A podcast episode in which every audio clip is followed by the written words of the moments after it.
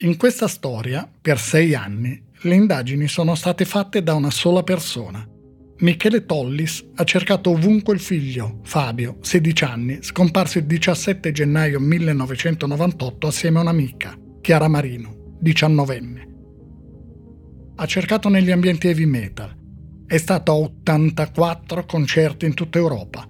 Ogni sabato pomeriggio è andato alla Fiera di Senigallia, a Milano, e poi al pub Midnight, dove si trovano i metallari milanesi. Ha fatto domande, seguito piste. Si è convinto che gli amici del figlio sappiano perfettamente che fine abbia fatto, che ci siano loro dietro la scomparsa di Fabio e Chiara. Altri ragazzi gli hanno detto che in quel gruppo parlano sempre di Satana, di magia nera, di sedute spiritiche. Il 24 gennaio 2004 Michele Tollis è davanti alla televisione sente che c'è stato un omicidio a gola secca, a poche centinaia di metri dal canale Villoresi, sul Ticino. Una ragazza, Mariangela Pezzotta, è stata uccisa. Le hanno sparato al volto e poi l'hanno colpita con violenza più volte, con un badile. La giornalista del TG3 Lombardia parla mentre ha la villetta di gola secca sullo sfondo. Dice i nomi degli arrestati. Sono due. C'è Elisabetta Ballarin, poco più di 18 anni, e c'è un ragazzo più grande di 10 anni. Si chiama Andrea Volpe.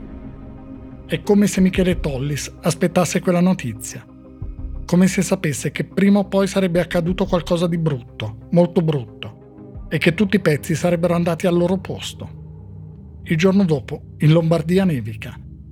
Michele Tollis si presenta ai carabinieri. Gli dicono di tornare il giorno dopo.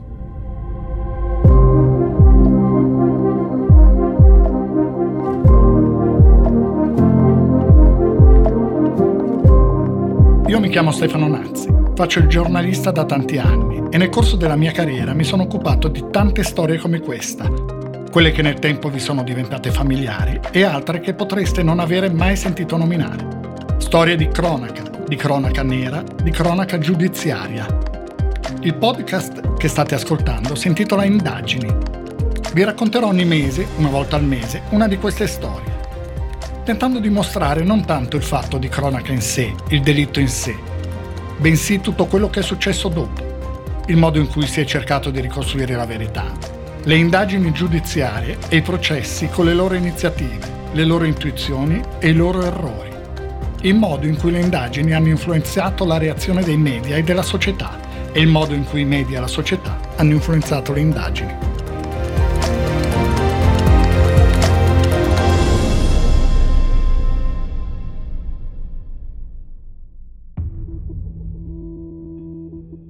Lunedì mattina, 26 gennaio, Michele Tollis entra nella caserma dei carabinieri di Somma Lombardo. Incontra un maresciallo, che lo ascolta. Alla fine dice, Signor Tollis, tra un paio di giorni le faccio incontrare qualche investigatore. Due giorni dopo, Michele Tollis incontra il tenente Enzo Molinari, dei carabinieri di Varese. Racconta tutto. Mostra appunti, indica date, fa nomi, parla di sette e satanismo. Dice Tollis, Tenente, mi dispiace che invece di aiutarla in questa storia le ho portato una montagna di grattacapi. Poi Tollis parla con il sostituto procuratore. Ecco cosa ricorda Tiziano Masini nel documentario prodotto dalla Press. Aveva già in qualche modo fotografato l'esistenza eh, del gruppo e i componenti del gruppo, quindi fece i nomi di Leoni, Sapone, Zampollo, eh, Monterosso, eh, Guerrieri, gli inquirenti scoprono presto che la sera dell'omicidio di Mariangela Pezzotta, a mezzanotte 55, è partita una telefonata dal cellulare di Elisabetta Ballarin verso il numero di un fisso, a Legnano. È il numero di Nicola Sapone, un altro ragazzo del gruppo. Un'altra telefonata segue, all'1.17, sempre verso casa di Sapone, forse perché ancora non lo avevano visto arrivare. Carabinieri e procura ricostruiscono che Sapone quella notte è andato allo chalet e che è arrivato lì all'1.20, 1.30. Nel frattempo la procura intercetta i colloqui in carcere tra Andrea Volpe e i genitori. Volpe dice c'è anche una persona che non voglio mettere in mezzo. È venuto ad aiutarmi. Chi è? chiede il padre. Nicola, risponde Volpe. Non voglio metterlo in mezzo, lui ha tentato di aiutarmi in tutti i modi. È un grande amico. Quando invece Volpe deciderà di mettere in mezzo Nicola Sapone, lo farà in maniera totale, addossando a quello che chiama grande amico qualsiasi responsabilità. Il 18 febbraio, sempre a colloquio con i genitori, Andrea Volpe dice ancora: Io pa, se la gente mi infogna, tiro dentro un sacco di gente, mi invento non mi appalla. Poi dice: Pa, mi devo fidare. Le persone di cui mi fido sono cinque, perché se io apro bocca succede un macello. Le cinque persone di cui parla Andrea Volpe sono, secondo la procura di Busso Arsizio che indaga sull'omicidio di Mariangela Pezzotta, Sapone, Leoni, Maccione, Monterosso, Zampollo. La procura decide anche un'altra mossa. Chiede alla trasmissione Chi l'ha visto di organizzare una puntata dedicata alla scomparsa di Fabio Tollis e Chiara Marino e ai collegamenti con l'omicidio di Mariangela. In studio ci sarà Michele Tollis. Michele chiede di partecipare a Gianluca, il chitarrista dell'Infliction. Lui accetta. Ci sarà anche una compagna di scuola di Fabio. Guerrieri e Zampollo rifiutano. Maccione non risponde al telefono. Sapone rifiuta e quando Michele Tollis gli chiede cosa pensi di quello che è successo a Gola Secca, risponde: Volpe lo vedevo poco. Questa volta l'ha fatta grossa. Quella sera era imbottito di droga come un porco. La trasmissione va in onda l'8 marzo. Tollis ha preparato bene, con il sostituto procuratore Masini, che cosa deve dire. Non lancia mai accuse dirette, fa solo nomi di battesimo, mai cognomi. Dice, queste persone sono le ultime che hanno visto vivo mio figlio. Fanno parte di una setta satanica. Sullo sfondo passano le foto di Sapone, Leoni, Zampollo, Monterosso, Maccione. Quella trasmissione, dirà poi Michele Tollis, ha scavato la terra sotto i loro piedi. Sono andati nel panico. Hanno iniziato a contraddirsi. Il 17 marzo 2004 Volpe viene di nuovo intercettato durante un colloquio con i genitori. Le palate non gliele ho tirate io, dice. E chi è stato? Elisabetta? chiede la madre. No, penso Nicola. Io ho sto flash che quando lui ha tirato la palata, a me in quel momento la testa è impazzita. Il 26 marzo Nicola Sapone viene arrestato per concorso in omicidio pluriaggravato e occultamento del cadavere di Mariangela Pezzotta. Contro di lui ci sono il tracciamento delle telefonate e le celle telefoniche agganciate, nella notte del 24 gennaio, alla zona dello chalet di Gola Secca. Ci sono le intercettazioni di Andrea Volpe in carcere. E poi, nella Honda Accord di Elisabetta Ballarini, è stato trovato un sacchetto con gli oggetti personali di Mariangela Pezzotta. Sopra ci sono le impronte di sapone. Quel sacchetto doveva essere gettato nel canale Villoresi.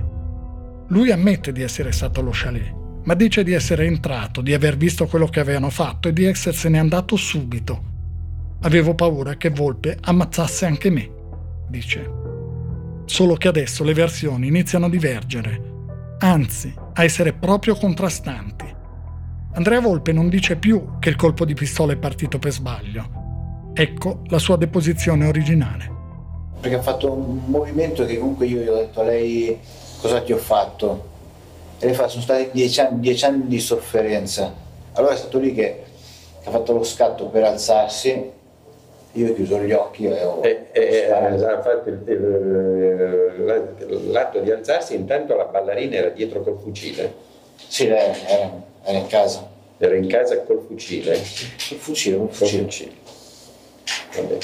Io siccome non avevo il coraggio di guardare, io ho chiuso gli occhi e sparato. Volpe dice che è stata la setta a ordinargli di uccidere Mariangela Pezzotta e che gli hanno detto di farlo in una notte di luna nuova. Ancora la deposizione di Volpe. La Mariangela era stato deciso che doveva essere uccisa. Come comunque che mi facevano pressione a me perché dovevo essere ucciso anch'io e, Elisa- Elisabetta comunque. Quella sera in particolare... Che eh, scusi, lei è stato deciso da chi? Da tutti. Quindi avevate fissato un giorno sì, sai, praticamente tra il venerdì quando è morta. Eh, Cioè il Sapone le aveva dato un ultimatum? L'ultimatum. Quando le ha dato questo ultimatum? Ma un mese prima sarà stato. In un altro interrogatorio, nei giorni successivi, Volpe racconta che cosa accadde quando Mariangela era agonizzante. È la registrazione di un verbale di interrogatorio, crudo e angosciante come può essere un verbale. Praticamente dopo lo sparo lei è caduta con la testa sul tavolo, si sta puzza di sangue qua e l'abbiamo presa, l'abbiamo messa per terra praticamente e subito dopo abbiamo chiamato, chiamato il sapore.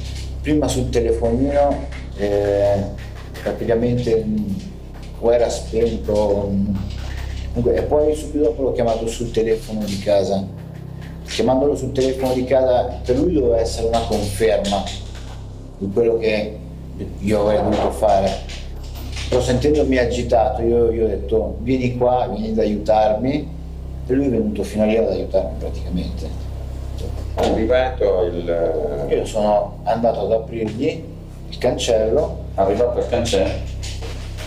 Lui comunque mi ha visto tutto agitato e mi fa stai calmo. Io l'ho portato fino dentro in casa e lì eh, ha, ha visto. Volpe dice che ha ucciso Mariangela Pezzotta per ordine degli altri del gruppo. Vi era solo nelle settimane successive che, secondo Sapone e gli altri, Mariangela sapeva troppo. Dice anche che dopo il colpo di pistola Mariangela era ancora viva. Così risulta dall'autopsia in effetti. Dice che a finirla, con violenti colpi di badile, è stato Nicola Sapone. Sapone nega ed Elisabetta Ballarin racconta tutta un'altra storia. Quella sera hanno iniziato a litigare ricordo distintamente perché io ero, da, ero andata nella dependance eh, da eh, una struttura separata proprio dalla, dalla residenza principale. E mi aveva mandato via proprio per discutere con lei di alcuni fatti loro personali. E poi dopo alcuni minuti sono rientrata e dal piazzale antistante la, la casa ho sentito proprio lei che gridava distintamente queste, queste, parole, sono stati dieci anni di sofferenza. Mio padre aveva il porto d'armi, aveva una pistola e, e aveva insomma, de, delle armi lì a casa anche. E lui, fortemente alterato dalle sostanze, e le ha sparato. Sono entrata, ho visto lui davanti a lei stesa.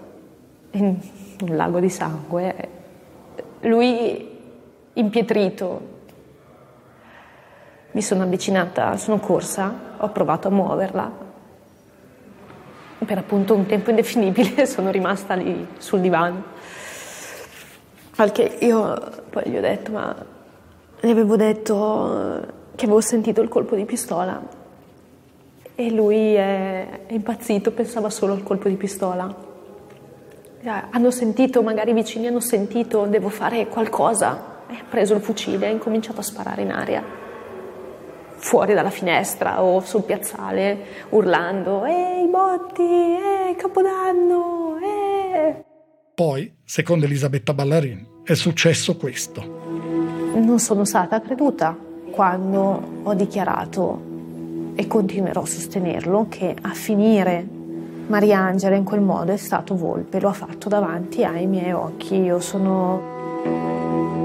Si è messo a cavalcioni, in piedi, lei ovviamente era in terra, mi si è messo così sopra e ha iniziato a parlarle. E mi ricordo che le ha detto, lo vedo dall'occhiolino che ci sei lo vedo dall'occhiolino che sei vivo, una roba così che, che, mi senti, ecco, e quindi ho iniziato a parlarle, poi ero fuori dalla porta, lo guardavo e gli dicevo Andrea andiamo, Andrea andiamo via. E lui non mi ascoltava, continuava a parlare a Mariangela, da quella posizione finché poi non ha preso in mano in, in badine, eh, una colpita. Che io sono entrata di corsa, l'ho, Ho messo le mani, detto, ma lui si è fermato un attimo, aveva proprio un'espressione folle, come quella che gli avevo visto in volto quando sono entrata in casa e lui aveva appena sparato, era la stessa espressione. E a quel punto siamo andati via.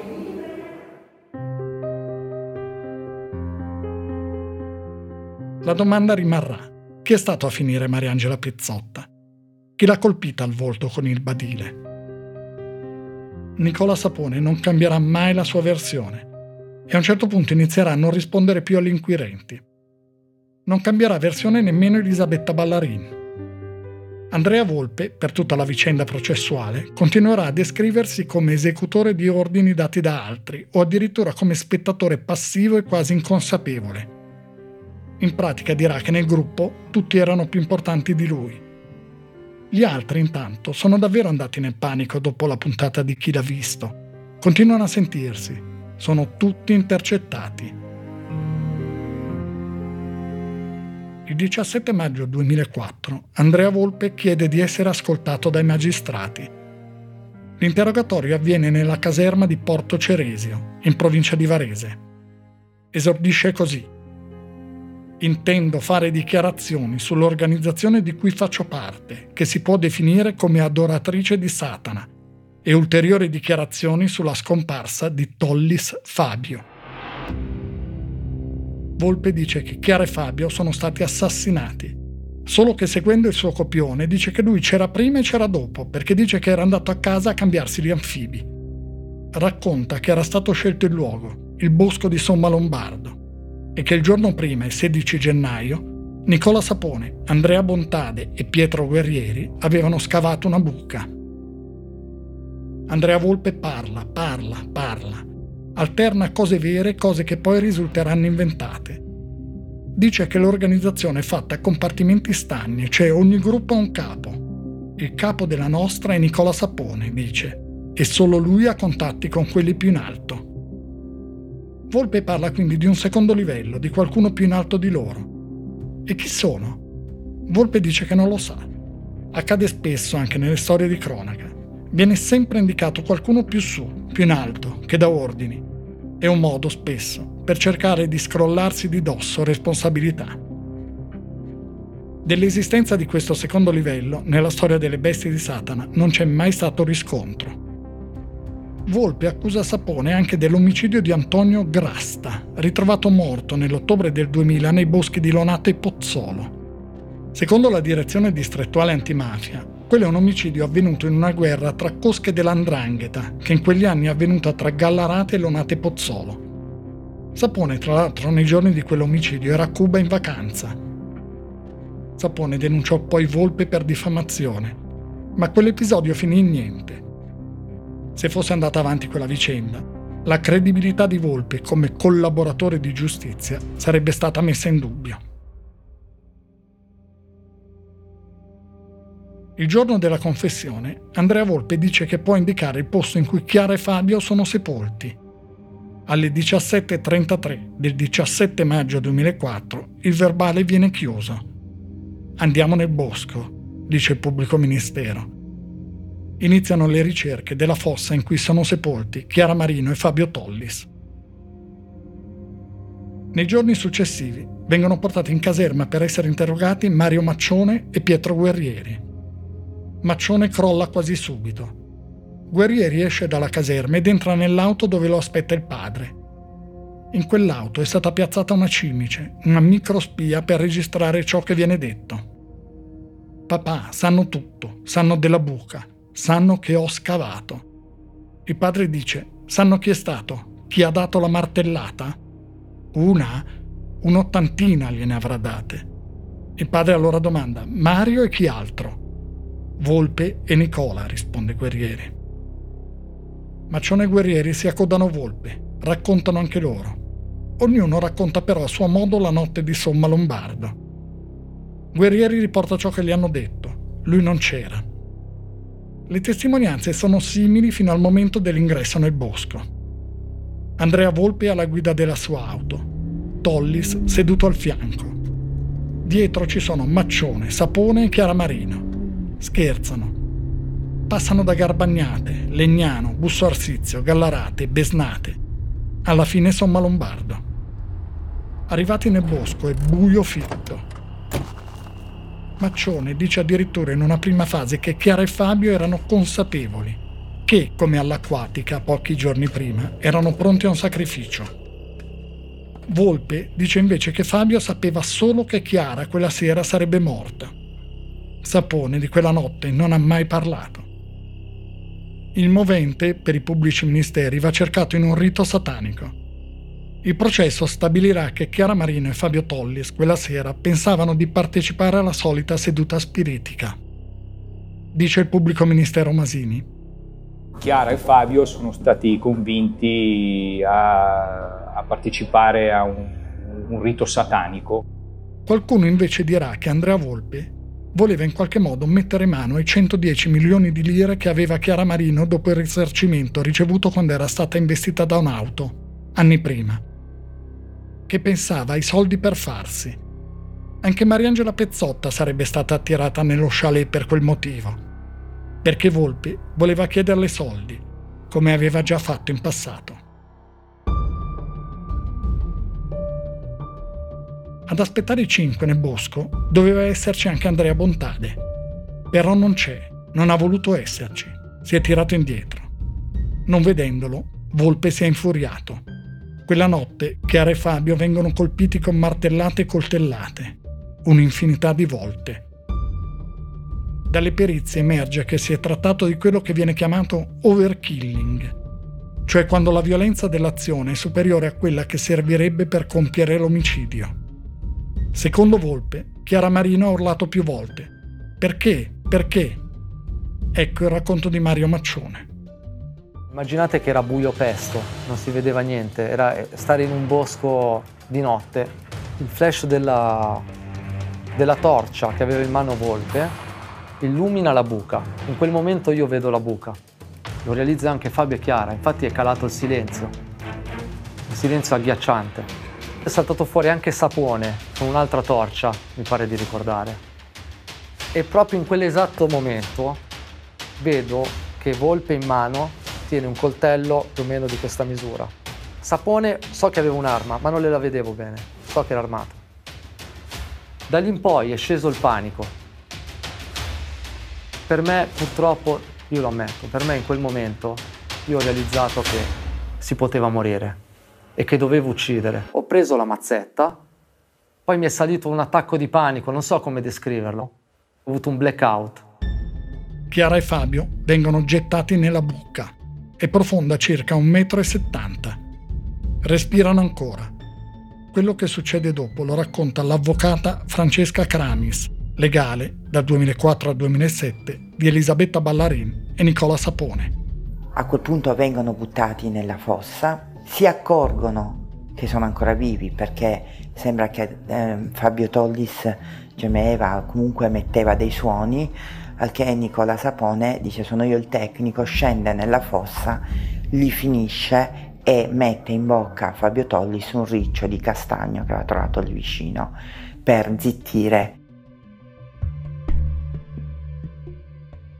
Andrea Volpe ha accompagnato carabinieri inquirenti nel bosco di Somma Lombardo ha indicato un'area vasta, ma non ha saputo stabilire esattamente quale sia la posizione in cui si trova la fossa. Vengono utilizzati cani per la ricerca dei cadaveri, quelli che vengono chiamati impropriamente cani molecolari. Sono cani addestrati in maniera molto diversa da quelli per la ricerca di persone vive, ai quali viene fatto annusare un oggetto o un indumento della persona da cercare. L'addestramento dei cani per la ricerca di cadaveri è molto difficile per ovvi motivi legali ed etici. Vengono utilizzati sostituti chimici o resti di animali. A Somma Lombardo i cani non trovano nulla e non si ottiene nulla nemmeno con quella che si chiama battuta di ricerca o field walking, file serrate di persone che ricercano qualche segno battendo il terreno. Anche la ricerca botanica non dà risultati. Si tratta dell'analisi del terreno la vegetazione, dove viene smossa la terra o scavata una buca, cresce in maniera differente. Il perimetro di uno scavo viene spesso individuato così. Durante tutte le ricerche, Tiziano Masini resta sempre sul posto. cosa non frequente per un pubblico ministero. Scriverà nel memoriale per il libro di Gabriele Moroni. Ricordo il ronzio di migliaia di assatanate zanzare. Mai mi sono trovato così tempestato di aggressioni alle caviglie, quasi fosse un segnale del demonio che ormai stava per essere sconfitto. Alla fine un carabiniere inciampa in un manico di piccone. Si scava a mano, con cautela. Sono lì. Chiara è sopra Fabio. I carabinieri compilano l'elenco di ciò che viene trovato nella fossa. Occhiali, lametta per le unghie, pinza per i capelli, lucida labbra, carta d'identità, fodero di coltello, bottiglia d'acqua minerale, piccone, sigarette Diana blu, zainetto, fazzoletto, contenitore trucchi, tubetto leocrema, tessera computer discount, biglietto da visita pizzeria Il Faro, abbonamento mensile mezzi pubblici Milano, elastico per capelli, croce, stella a 5 punte. Venerdì 4 giugno Michele Tollis è al lavoro sulla ruspa. Arriva una telefonata. È il tenente Molinari. Puoi andare a casa? Ho novità, ci vediamo lì. Molinari, il luogotenente Giuseppe Notaro e Michele Tollis si trovano davanti al portone, poi salgono in casa. Si siedono in cucina. Tollis, quell'indagine, l'abbiamo portata a termine. Purtroppo è finita nel peggiore dei modi. Li hanno uccisi. Li abbiamo recuperati. Elena, la mamma di Fabio, urla dice Michele Tollis. Alla fine Molinari e Notaro se ne sono andati. È stato sollievo e apocalisse. Sollievo, era finita. Apocalisse al pensiero di come era morto Fabio. Poi Michele telefona a tutti quelli che in quei sei anni l'hanno aiutato. Dice solo, l'hanno trovato. Fabio è morto. A fine luglio 2004, quasi tutti i componenti del gruppo chiamato Bessi di Satana sono in carcere. Gli ultimi a essere arrestati sono stati Paolo Leoni, 27 anni, Eros Monterosso, 27, Marco Zampollo, 26 anni. Il 3 giugno erano stati arrestati Mario Maccione, 24 anni, e Pietro Guerrieri, 29. In carcere erano già Andrea Volpe, 28 anni, Elisabetta Ballarin, 18, Nicola Sapone, 27. Massimiliano Manni, 24 anni, verrà arrestato il 25 agosto Dopo un mese di carcere, va agli arresti domiciliari e poi torna in libertà. Ricorda la giornalista russo che frequentava allora il pub Midnight. Tutte quelle persone che sono state coinvolte eh, le conoscevo tutte di vista. Alcuni meglio, le conoscevo, ne sapevo di più perché erano magari molto amici, di amici comuni. Più che altro erano però facce note che vedevo in queste occasioni qui. La cosa allucinante per noi è stata che queste persone non avevano minimamente né quella nomea né tantomeno quell'aura di essere non solo satanisti veri e propri, ma nemmeno di essere mm, chissà chi, di avere chissà quale verve da capo carismatico, così come sono stati dipinti, o che facessero paura a qualcuno, perché assolutamente no cioè non, non, l'abbiamo mai vissuta in questo modo, per noi è stata una doccia fredda questo discorso quando è venuto fuori sui media, perché sui media è venuto fuori con delle modalità, ovviamente ci si sono buttati a pesce, una cosa che io ho sempre detto è che loro si sono trovati apparecchiati già tutto il, il campionario satanista, fra virgolette, metallaro, se lo sono già trovati serviti cioè era talmente evidente questa cosa, c'era talmente una prosopopea nel, nel far vedere come lì fosse tutto scuro, diabolico, metallaro, questa evidenza in teoria doveva essere il contrario, cioè queste cose si fanno di nascosto, non so come dire. I funerali di Fabio Tollis si svolge a Cologno Monzese il 30 luglio 2004. Nella bara la mamma ha voluto mettere un rosario e l'immagine di Padre Pio. Fabio viene sepolto con un giubbotto di pelle. Michele ha messo anche una foto di Chiara. Il giorno dopo a Corsico c'è il funerale di Chiara Marino. È finita? No, non è finita. Perché Andrea Volpi ha raccontato anche altre cose. Soprattutto ha raccontato che cosa è successo ad Andrea Bontade, il traditore. Qui il sostituto procuratore Masini parla di Andrea Bontade. Ed era un ragazzo decisamente più debole e fragile rispetto agli altri, agli altri adepti. E il non essersi fatto trovare eh, in occasione del, dell'omicidio di Fabio Chiara è stata la sua condanna a morte. Andrea Bontadi ha scavato la fossa con Sapone Guerrieri, dove sono stati sepolti Chiara e Fabio. Ma la notte dell'omicidio non si è fatto trovare nel bosco di Somma Lombardo, come invece aveva concordato con gli altri. Volpe e Sapone gliel'hanno giurata. Andrea ha 19 anni, fa l'operaio part-time in un'azienda di gola secca. Quando scompaiono Chiara e Fabio però cambia. Esce di casa pochissimo, smette di vestirsi di nero, decide di non andare in vacanza con gli altri, ma invece convince il padre a fare un viaggio solo loro due, a Palermo. Ma gli altri non lo mollano. Alla fine dell'estate del 1998 lo cercano, lo chiamano, iniziano anche a minacciarlo. Le testimonianze di Volpe, Guerrieri e Maccione concordano sul racconto di una sorta di piano studiato per angosciarlo, mettergli pressione. Lo bullizzano in ogni modo. Lui esegue ogni cosa che gli chiedono. Gli mettono acidi nella birra che beve al midnight. I genitori dicono che torna a casa sempre più stravolto, che si mette dietro la finestra a controllare cosa succede fuori, se arriva qualcuno alle 2.10 del 20 settembre 1998 Andrea Bontade con la sua Fiat Punto arriva alla rotatoria di Gallarate a 180 km orari e va dritto. La rotatoria diventa una specie di trampolino. L'auto si schianta contro il muro di una casa. Non ci sono segni di frenata. Andrea Bontade aveva preso la patente due mesi prima la sua amica Simona Ferra dice che nemmeno se gli urlavi contro lo convincevi ad andare a più di 50 km all'ora. Andrea Volpe, nella sua testimonianza, racconta che quella notte Sapone mise in mano ad Andrea 10.000 lire per fare benzina. Poi gli disse: Andrea, o lo fai tu o lo facciamo noi. C'è una storia nella storia. Andrea Bontade aveva da parte 5 milioni di lire in contanti Dopo la sua morte i genitori trovarono solo 7.000 lire. Dalle testimonianze emerse che soprattutto Sapone continuava a chiedergli soldi. Volpe dirà che un giorno in cui Andrea aveva consegnato un milione a Sapone aveva sentito quest'ultimo dire si sta pagando la propria morte. Con parte di quei soldi compravano gli acidi che poi mettevano ad Andrea nella birra. Nel 2004 la procura di Busto Arsizio indagò Volpe, Sapone e Maccione per istigazione al suicidio con l'aggravante di essere stata la vittima in stato di deficienza psichica derivante dall'abuso di sostanze alcoliche stupefacenti. È un reato difficilissimo da provare. In Italia è stato anche abolito il reato di plagio che era previsto dall'articolo 603 del codice penale Diceva, chiunque sottopone una persona al proprio potere in modo da ridurla in totale stato di soggezione è punito con la reclusione da 5 a 15 anni.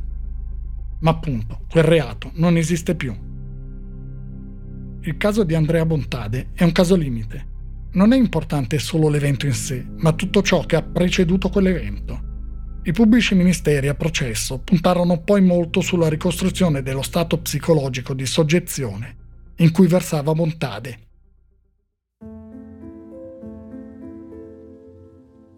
L'11 e il 12 ottobre 2004 si svolge presso il Tribunale di Busto Arsizio l'incidente probatorio. È un'udienza in Camera di Consiglio che serve alla formazione e all'acquisizione di una prova durante le indagini preliminari. Lo si fa quando si teme che una testimonianza possa cambiare, che un testimone possa rendersi irreperibile, che una prova possa essere compromessa. Durante l'incidente probatorio emerge che per due volte il gruppo ha tentato di eliminare Pietro Guerrieri, entrato in crisi dopo la morte di Bontade, e che c'era già stato un tentativo di uccidere Chiara Marino con un'overdose al Parco Sempione. Volpe racconta che la notte del bosco di Somma Lombardo Chiara Marino urlava no, no, perché? Che quando lei e Fabio erano già nella fossa, Sapone è sceso e si è messa a ballare sui corpi e a dire ora fateli zombie poi al ritorno in auto ha voluto ascoltare la nona sinfonia di Beethoven. A ottobre 2004 viene depositata la relazione sui resti di Chiara e Fabio. La svolta l'anatomopatologa Cristina Cattaneo. Su Chiara sono state contate almeno 11 ferite, tre al torace, una sul lato destro, una alla schiena, sei ferite da difesa su mani e avambracci. tutti colpi sferrati da Nicola Sapone. Uno dei fendenti ha tranciato di netto un dito. Fabio è stato raggiunto da 12 colpi di coltello sferrati da Andrea Volpe, 4 all'avambraccio sinistro, 3 al destro, 2 alla mano sinistra, 2 mortali all'addome, la dodicesima ferita alla gola. I colpi di mazzuola di Maccione hanno fracassato zigomi e mascella. Il 10 novembre la procura di Busso Arsizio comunica la chiusura delle indagini. I capi di imputazione sono 14.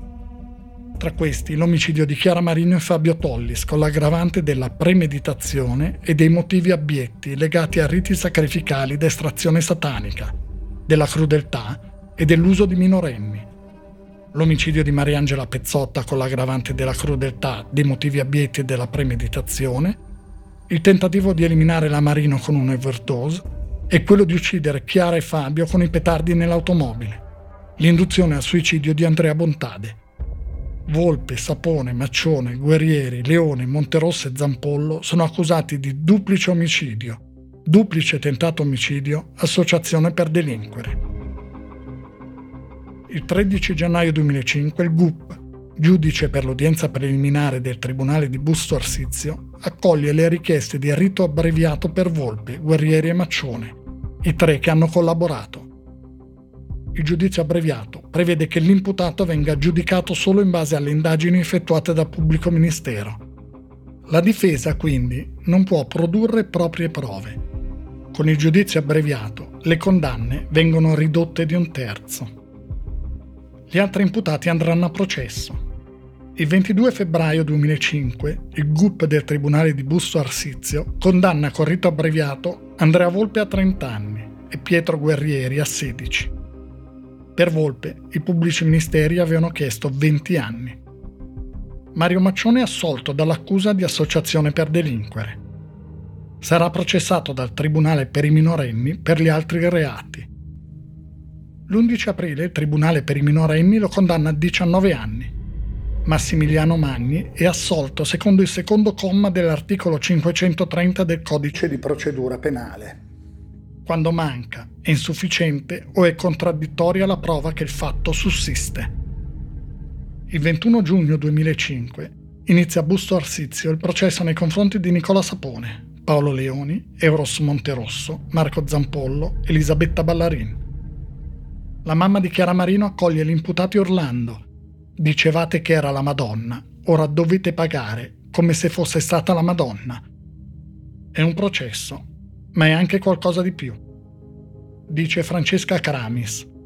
Il processo è stato un processo molto pesante, molto pesante perché era il clima che si respirava che era veramente pesante Ehm, i racconti che venivano fatti in aula, eh, la sofferenza dei genitori, perché per esempio il papà di Fabio non, non ha mai perso un'udienza. L'avvocato di Eros Monterosso, Guglielmo Gulotta, chiede che venga sentito in aula un esorcista, il frate cappuccino Cipriano De Meo. Molti pensano che lo faccia per tentare la strada dell'incapacità di intendere e di volere. Il suo intento è un altro, Ecco che cosa intendeva fare.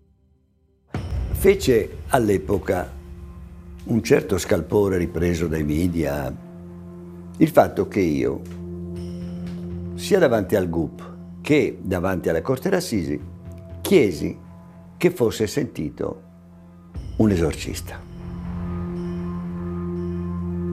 La mia richiesta fu definita sconcertante e comunque non poteva essere seguita da come veniva motivato il rifiuto, si leggeva che loro ritenessero che io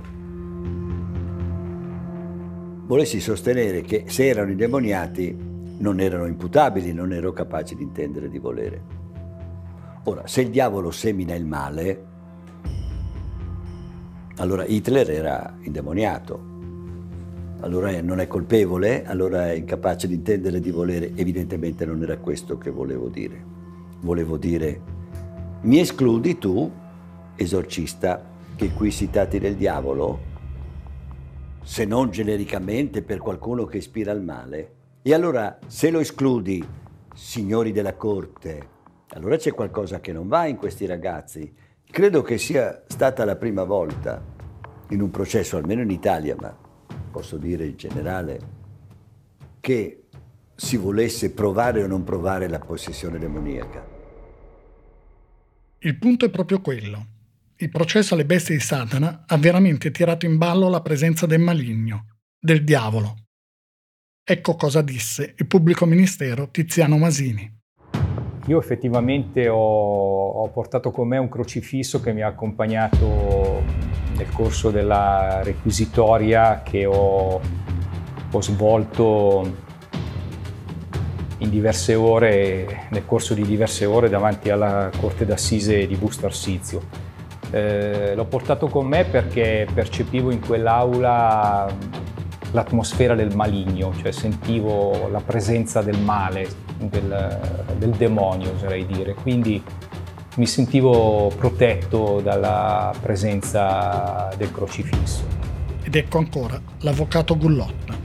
Da una parte c'era il crocifisso, e dall'altro c'eravamo a difendere le persone che rappresentavano il male. Certo, nelle corti d'assise questo si fa di solito, i cattivi da una parte e i buoni dall'altro, ma qui eravamo a un livello superiore, a un livello che necessitava un approccio di carattere addirittura filosofico, epistemologico diverso. Alla fine dei tre gradi di giudizio, Andrea Volpe viene condannato a 20 anni, Pietro Guerrieri a 12 e 8 mesi, Mario Maccione a 19 anni e 6 mesi, Nicola Sapone 2 ergastoli, Paolo Leoni ergastolo, Eros Monterosso 27 anni e 3 mesi, Marco Zampollo 29 anni e 3 mesi, Elisabetta Ballarin 23 anni, Massimiliano Magni 7 anni e 6 mesi. Maccione e Magni hanno condanne più basse perché sono stati giudicati dal Tribunale per i minorenni. Volpe, Guerrieri e Maccione, come collaboratori di giustizia, hanno avuto un trattamento migliore degli altri, che invece hanno sempre negato le accuse. La Corte non riconobbe l'associazione a delinquere perché gli omicidi furono estemporanei, senza progettazione. Questo però non vuole dire che fu escluso che esistesse una setta. E non può essere questa solo una valutazione giuridica, ma da affidare a psicologi, criminologi, sociologi. Molti giudicarono incongruo che chi non aveva partecipato materialmente agli omicidi subisse condanne più gravi di chi invece quei delitti li aveva materialmente commessi. Dice la giornalista Silvia Russo.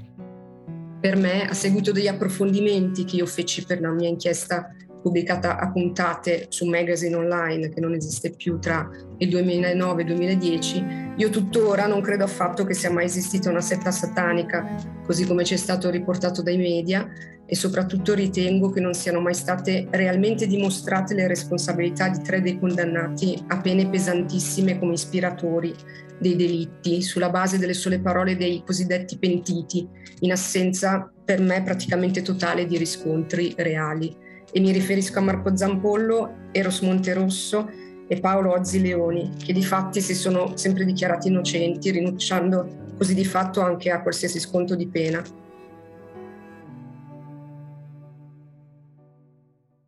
Michele Tollis ha incontrato in carcere Andrea Volpe. Si sono parlati davanti alle telecamere di Sky. L'unica cosa che posso dire è che mi dispiace veramente tantissimo per quello che ho fatto. E l'unica cosa che posso chiedere, se mai un giorno potrà perdonarmi.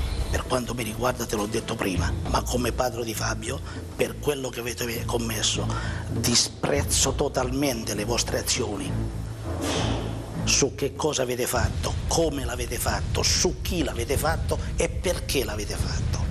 Disprezzo totalmente e pertanto come padre di Fabio mi sento autorizzato a dirti che anche da parte mia il perdono è tu e questo vale anche per tutti quanti gli altri.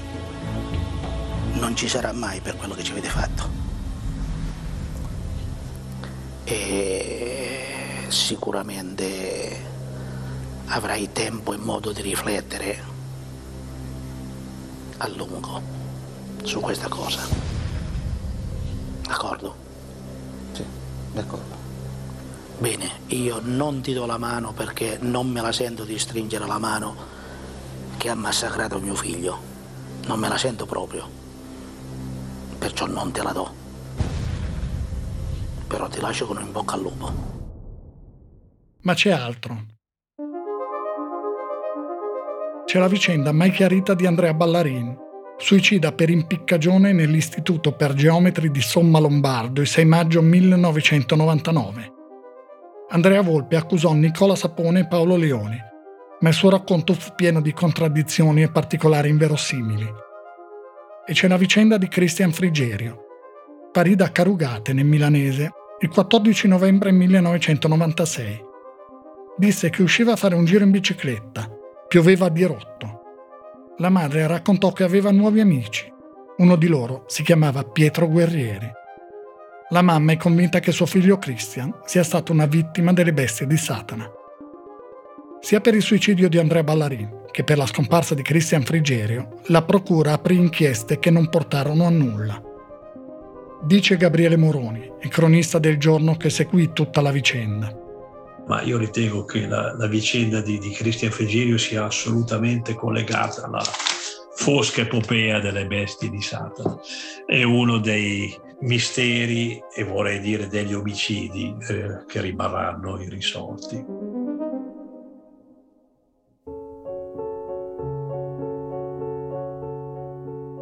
Eros Monterosso ha ottenuto nell'ottobre del 2021 l'affidamento in prova. Lavora in un ufficio del Tribunale di Pavia. Anche Marco Zampollo ha ottenuto l'affidamento in prova. Lavora in una biblioteca di Monza. Mario Maccione è libero dall'ottobre del 2017. Ha scritto un libro, L'inferno tra le mie mani. Elisabetta Ballarin è libera. Si è laureata in didattica dell'arte. Ha incontrato molte volte negli anni passati il padre di Mariangela Pezzotta, che in più di un'occasione ha detto di averla perdonata e di considerarla in qualche modo anche lei vittima di Andrea Volpe. Paolo Leoni è in carcere a Sanremo, fa il falegname, realizza infissi. Non ascolta più heavy metal, scrive pezzi rap. Pietro Guerrieri si è fatto il carcere, non ha mai più voluto parlare di quella vicenda. In aula fu l'unico a chiedere pubblicamente perdono. Nicola Sapone non ha mai parlato. Deve scontare due ergastoli. In carcere studia filosofia. Andrea Volpe è uscito dopo 17 anni di carcere. Si è iscritto a Scienze Filosofiche dell'Educazione. Ha aderito alla Chiesa Battista Riformata. Ha scritto La fede mi ha cambiato la vita, me l'ha stravolta. Mi ha reso un uomo migliore, non solo interiormente, ma anche esteriormente. Michele Tollis è in pensione. Non vuole più parlare delle bestie di Satana.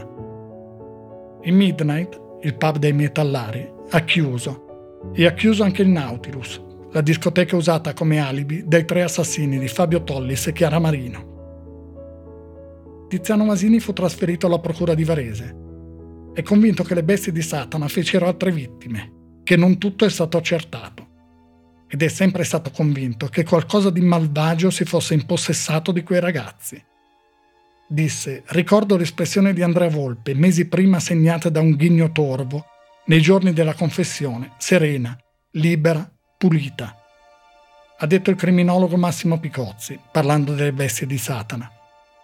Molte azioni dell'uomo paiono così banalmente crudeli da far pensare che alle spalle ci sia per forza l'ispirazione del demonio. Ma purtroppo non è così.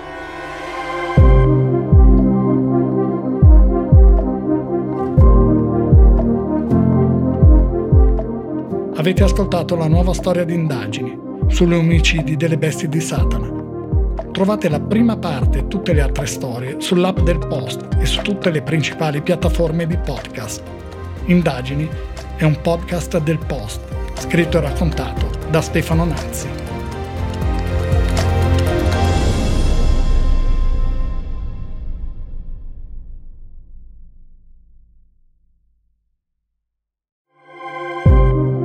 Di salutarvi vorrei raccontarvi che sono aperte le iscrizioni alle 10 lezioni sui podcast. 10 incontri online per chi vuole capire meglio come funzionano i podcast, dall'idea alla pubblicazione. Ci sarò anche io per spiegare come si fa un podcast come indagini e ci saranno altri autori e producer del post e alcuni ospiti. Ci si può iscrivere fino al 27 maggio. Le lezioni cominceranno il giorno dopo. Trovi altre informazioni sul post o scrivendo a scuola chiocciolailpost.it.